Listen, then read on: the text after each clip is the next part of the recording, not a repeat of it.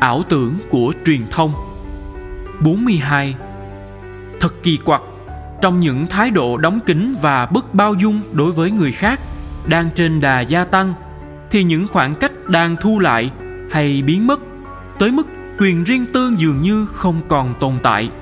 Mọi sự đã trở thành một thứ sân khấu cho người ta khảo sát và do thám, và cuộc sống con người giờ đây thường xuyên bị giám sát. Truyền thông kỹ thuật số muốn đưa tất cả ra công khai. Cuộc sống của người ta bị săm soi, bị phơi trần và kháo láo, thường là một cách vô danh. Sự tôn trọng người khác bị tan vỡ, và trong khi chúng ta loại trừ, thờ ơ hay giữ khoảng cách với người khác, thì chúng ta lại có thể trơ tráo, lùng sục vào mọi chi tiết trong cuộc sống của họ. 43. Những chiến dịch trên mạng có tính thù hận và hủy diệt. Về phần chúng, không phải là một hình thức tích cực của sự tương trợ, như một số người muốn làm cho chúng ta tin như thế. Song đó chỉ là một khối liên kết các cá nhân để chống lại một ai đó được cho là kẻ thù chung. Truyền thông kỹ thuật số cũng có thể đặt người ta trước nguy cơ nghiện ngập, cô lập và dần dần đánh mất sự tiếp xúc với thực tế cụ thể, chặn đứng sự phát triển các mối tương quan, liên vị đích thực. Chúng không có những cử chỉ thân thể, những diễn tả trên nét mặt, những khoảnh khắc thinh lặng, ngôn ngữ thân xác, và thậm chí không có mùi hương, không có cái run rẩy của đôi bàn tay. Sự đỏ mặt hay toát mồ hôi là những điều có thể nói với chúng ta và là một phần của truyền thông con người. Những mối tương quan trên mạng vốn không đòi hỏi sự vun xới dần dần tình thân hữu, sự tương tác ổn định hay việc xây dựng một sự đồng tâm nhất trí chín mùi qua thời gian. Chúng có dáng vẻ của sự hòa đồng, nhưng chúng không thực sự làm nên sự cộng đồng. Thay vào đó, chúng có khuynh hướng che đậy và bành trướng cái chủ nghĩa cá nhân được biểu hiện nơi sự bài ngoại và sự coi thường những người yếu đuối. Sự nối kết trên mạng không đủ để xây dựng những nhịp cầu, nó không có khả năng hợp nhất nhân loại. Sự hung hăng trơ trẽn. 44. Dù các cá nhân giữ tình trạng cô lập có tính hưởng thụ và thoải mái của mình, họ có thể chọn một dạng gắn kết sốt sắng và thường xuyên. Trong đó, họ rõ ràng cổ vũ thái độ thù địch, những lăng mạ, lạm dụng, phỉ báng và ngôn ngữ bạo lực có sức hủy diệt người khác, và những điều này được thể hiện một cách thiếu kiềm chế, theo cách không thể tồn tại trong thế giới thực tại mà không xé nát vụn chúng ra. Sự gây hấn xã hội đã tìm thấy chỗ tốt nhất của nó để lan tỏa xuyên qua các máy tính và các thiết bị di động. 45. Hiện nay, tình hình này đã thả phanh cho các ý thức hệ. Có những điều mà cho tới ít năm cách đây thôi, không ai có thể nói mà không có nguy cơ đánh mất sự tôn trọng của mọi người. Thì nay, người ta có thể nói mà không hề hấn gì, và nói thẳng tuột, ngay cả bởi một số chính khách tên tuổi. Chúng ta cũng đừng quên rằng có những lợi nhuận khổng lồ vận hành trong thế giới kỹ thuật số. Nó có thể có những hình thức kiểm soát vừa rất tinh vi, vừa rất tràn lan, tạo ra cơ chế cho sự dẫn dụ lương tâm người ta và sự lừa mị tiến trình dân chủ. Cách thế mà, nhiều diễn đàn làm việc thường dẫn đến chỗ ủng hộ sự gặp gỡ giữa những người có suy nghĩ giống nhau, tránh cho họ khỏi bị tranh cãi. Những nhóm đóng kín này dễ tạo điều kiện cho sự lan truyền tin giả và thông tin không đúng, kích động thành kiến và đố kỵ. 46. Chúng ta cũng cần nhận ra rằng những hình thức cực đoan đầy sức tàn phá đôi khi được tìm thấy giữa các tín đồ của các tôn giáo, kể cả các Kitô hữu. Họ cũng có thể bị cuốn vào mạng lưới ngôn ngữ bạo lực trên mạng Internet và những diễn đàn khác nhau của truyền thông kỹ thuật số. Ngay cả trong truyền thông công giáo, Có thể người ta cũng bỏ qua các giới hạn.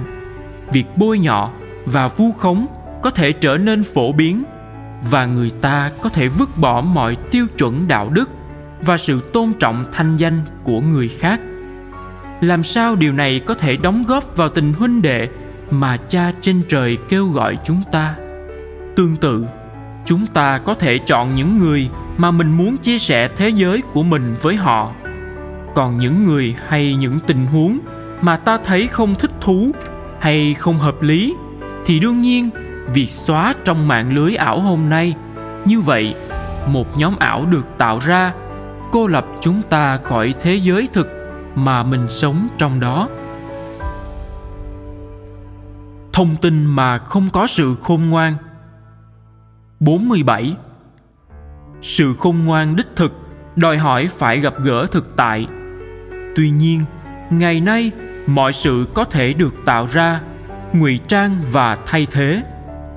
Vì thế, một sự gặp gỡ trực tiếp với chỉ men bờ của thực tại cũng có thể được thấy là quá sức chịu đựng. Bấy giờ, một thứ nguyên tắc chọn lựa sẽ nhập cuộc. Theo đó, tôi có thể ngay lập tức phân ra hai loại: thích và không thích, tức những gì tôi thấy hấp dẫn và những gì tôi thấy ngán ngẩm. Tương tự, chúng ta có thể chọn những người mà mình muốn chia sẻ thế giới của mình với họ.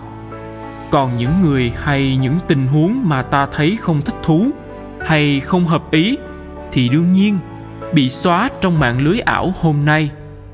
Như vậy, một nhóm ảo được tạo ra, cô lập chúng ta khỏi thế giới thực mà mình sống trong đó.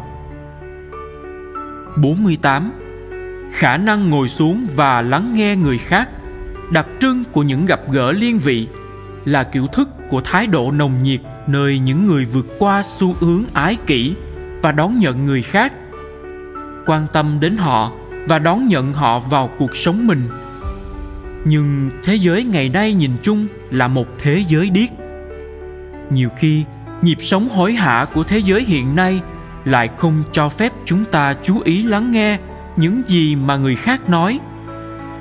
Mới nghe nửa chừng, chúng ta ngắt lời người ấy và muốn cãi lại điều mà người ấy thậm chí chưa nói xong. Chúng ta không được đánh mất khả năng lắng nghe.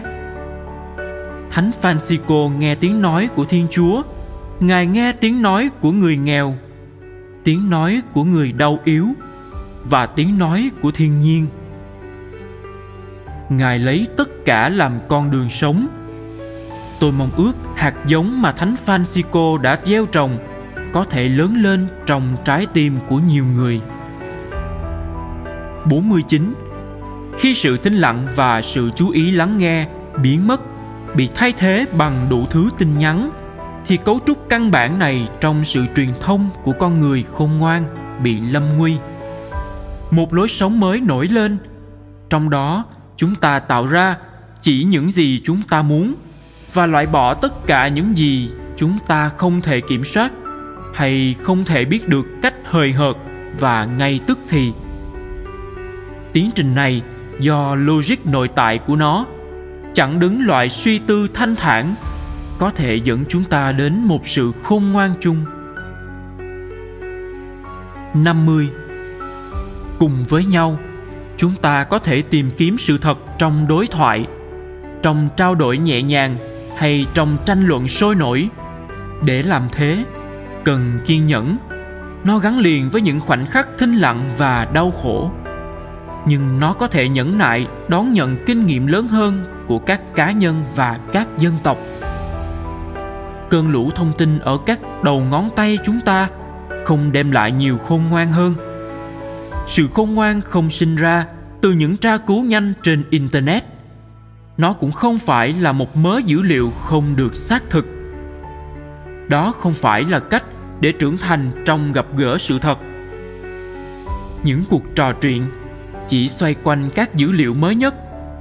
Chúng trở thành duy chỉ một chiều ngang và được chất đống.